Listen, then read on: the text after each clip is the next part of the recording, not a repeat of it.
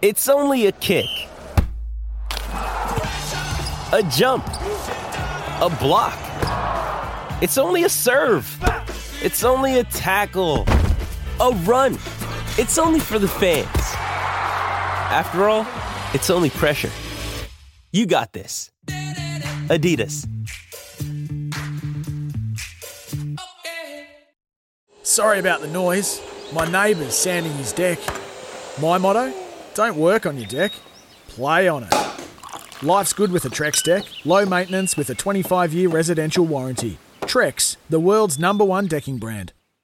Want to witness the world's biggest football game? Head to iCanWin.com.au, predict Australia's score with a crystal ball, and it could be you and a friend at the FIFA World Cup Qatar 2022 semi finals, all thanks to McDonald's. Maccas, together and loving it. TNC's apply.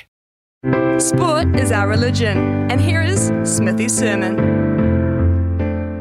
Hmm, well, I've got to confess I haven't seen or spoken to too many people since nine o'clock on Saturday night, but those uh, of who I have spoken to uh, and that had an opinion on the All Blacks, uh, that it was underwhelmingly unanimous in being ugly. It was a flop. Ugly and disrespecting the occasion. One team trying not to play the game, the other forced into so many errors that they couldn't either. It's hard to know if all those players of the past who represented uh, in this 100th meeting would have been proud and satisfied or hacked off like uh, many of us. For it's not as if that kind of style of rugby is novel. South Africa have been kicking the advertising off the ball since Adam was a cowboy, and they're likely to continue doing it till Adam is a transgender gold winner at the 2040 Olympics.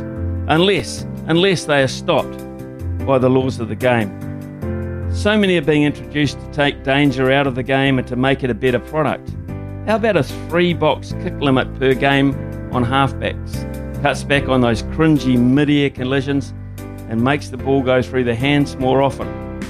Just a dreamy idea, stupid one really. South Africa over the years have produced some wonderful midfield and outside backs, but in those currently wearing 11 and 15, we'll never know as they are consigned to the chasing of bomb after bomb. The sad news is it nearly, nearly worked on Saturday night. The good news is it didn't. But thanks only to the calm and steady boot, ironically, of Jordie Barrett. It was a fizzer. And if you believe in winning ugly, then this was the Quasimodo of victories. Give me the remote. Back to the Ryder Cup.